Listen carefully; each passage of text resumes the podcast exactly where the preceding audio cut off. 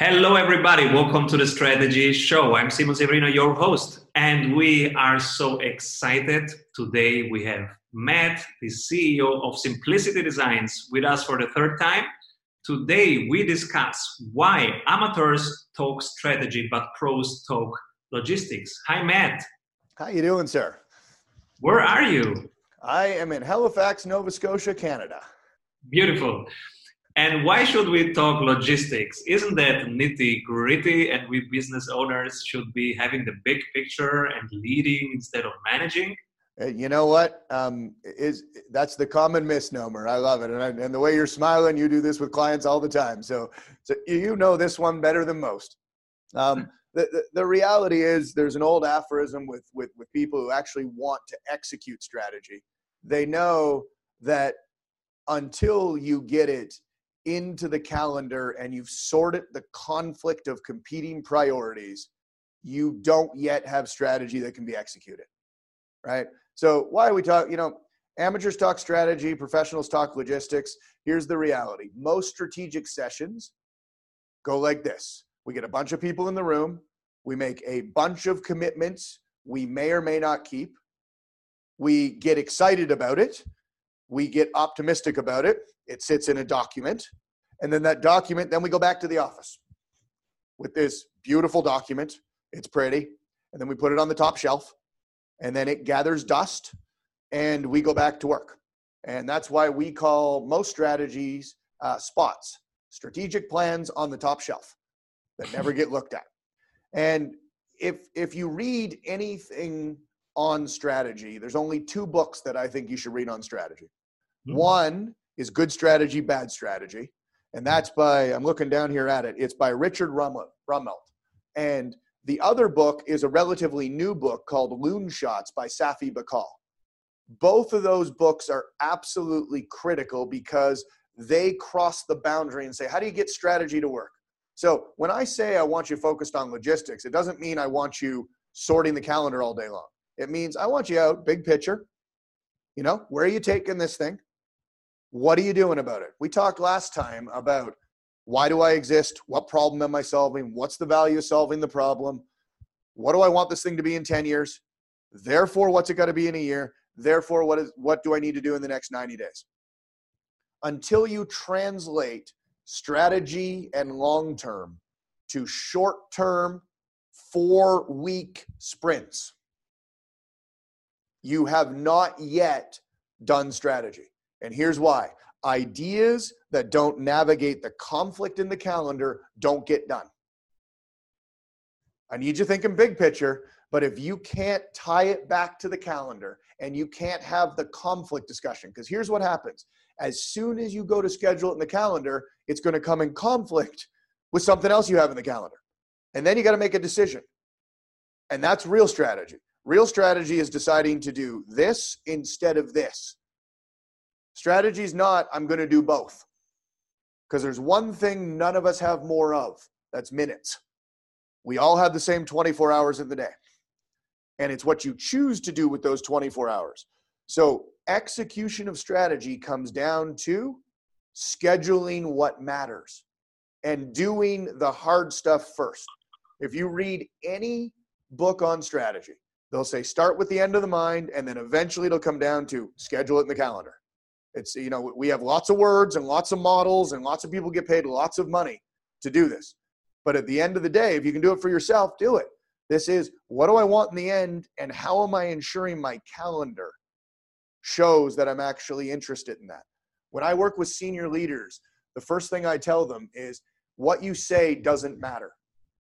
What you do and where you show up and how you spend your time is what will matter because that's what you tell the organization is important what you say that's that's great. That's for stump speeches and we're all used to those moments right? We're used to steve jobs coming out on the stage and brilliant presentation and we're used to those fiery speeches. But that's not where the long game is won. That's where the excitement gets generated. But the long game is won by putting your time and effort on the things that you said were mattered and you only do that by getting it in the calendar because that's when you navigate the conflict.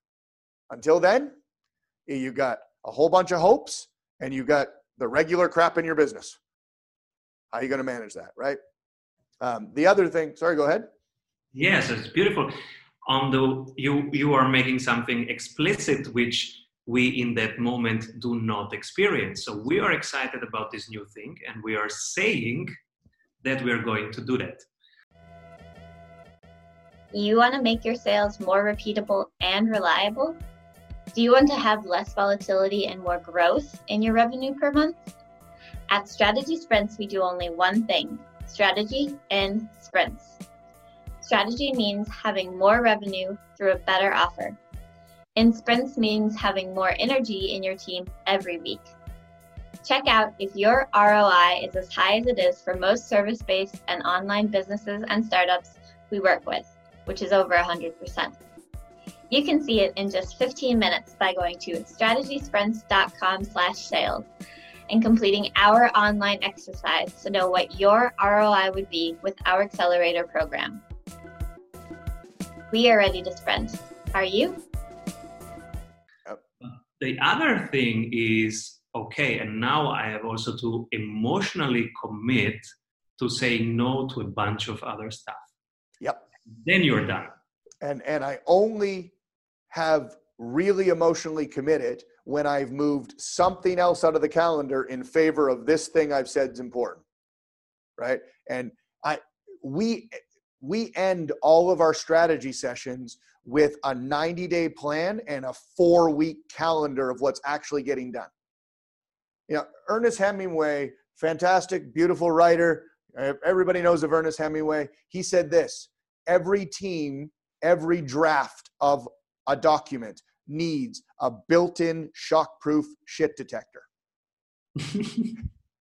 That's what the calendar discussion is. And so at the end of this wonderful time together, we've spent and we've dreamed up what the business is going to be, and we've put it down on a piece of paper, and we're all excited about it. And then we grind out the calendar. And you go, holy geez, why would you end with that? Well, you end with that because if you don't leave with commitments to your plan, the plan won't get done. Don't leave it to the Monday meeting. If you're going to do strategy, get it down to where you've sorted the logistics. And then you can actually execute on it. It sounds like teams are more afraid of having a positive emotional ending of a session than to have real stuff getting implemented.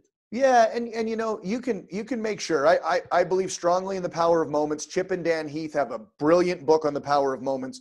Moments are important so after you've done the hard work of scheduling the stuff back out and go what did we decide and get excited about it again but don't allow yourself to just leave with the initial excitement. Get it into that calendar, right? And eh, you know, here, here's a little pro tip for you. If you've got something hard that you need to do, get it scheduled in the morning when you still have the when you still have the ability to think logically and you still have willpower right so get it scheduled in that first hour in the morning or the first couple hours in the morning and if you if you go to the office and you always get distracted, stay home. Make that first two hours about the stuff that you want to change. Uh, Tim Ferriss said it this way. He said, "Make before you manage." Right. So get in there, get it scheduled in the calendar, start building that company of tomorrow, then go manage the company of today. But don't let the fires of today take you away from the beautiful company you're building tomorrow. So I have to ask you also the logistics questions now, because many many are now listening, saying, "Hey, I'm going to try this next strategy meeting, next offsite, next big planning meeting.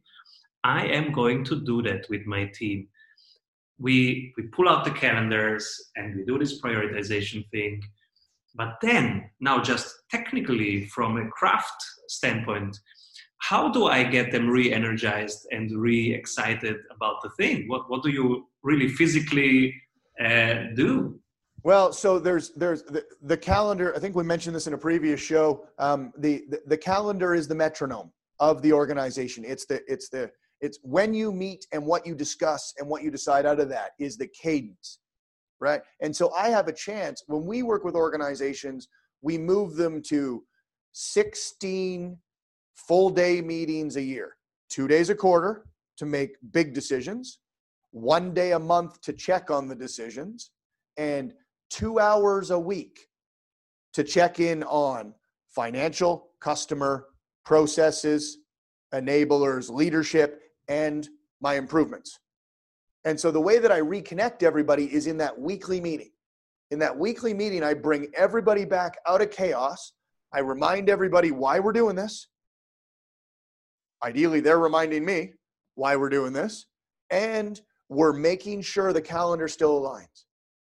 Right? I mean, motivation is going to wane over time, and your old habits are going to creep in. The only way to change that is to set up a calendar that refocuses you. And you go, well, that's a lot of time.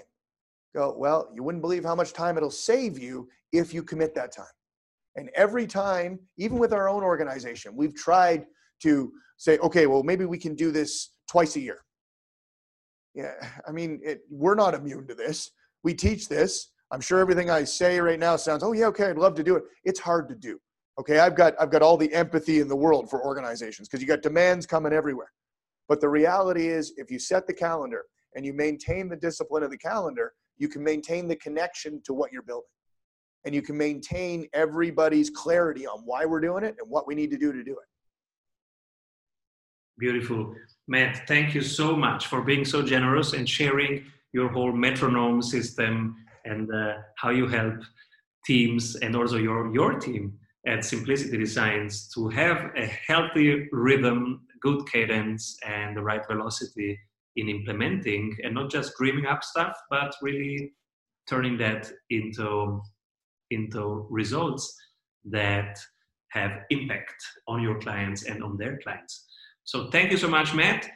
And sprinters, again, this was such valuable, generous content that Matt gave you. If you're a business owner, listen to this while you go running or do household stuff or are stuck in traffic. Get the three books recommendation that he that he gave you and check them as an audiobook or physical book and try this thing out. And if you have questions, just go to Matt and uh, show your prototype and ask for questions. So show your cadence of your calendars over the year and how much time you spend there, and let him give you feedback. Absolutely. If the is healthy. Yeah. So thank you very much, everybody. Thank you, Matt. Thank and you. Stay tuned. Keep rolling. Bye bye. See ya. We all know that working in sprints is better, but how do we know what we should work on? You're in luck because we have a 15 minute exercise that will give you complete clarity on where to take your project next. Go to strategysprints.com slash sales to complete our short exercise and meet one-on-one with an expert sprint coach to identify your number one bottleneck. Hey everyone, I hope you enjoyed that episode of the Strategy Show. Make sure to like this video below and subscribe so that you can stay up to date with every episode of the Strategy Show. Get daily CEO tips from CEOs for CEOs.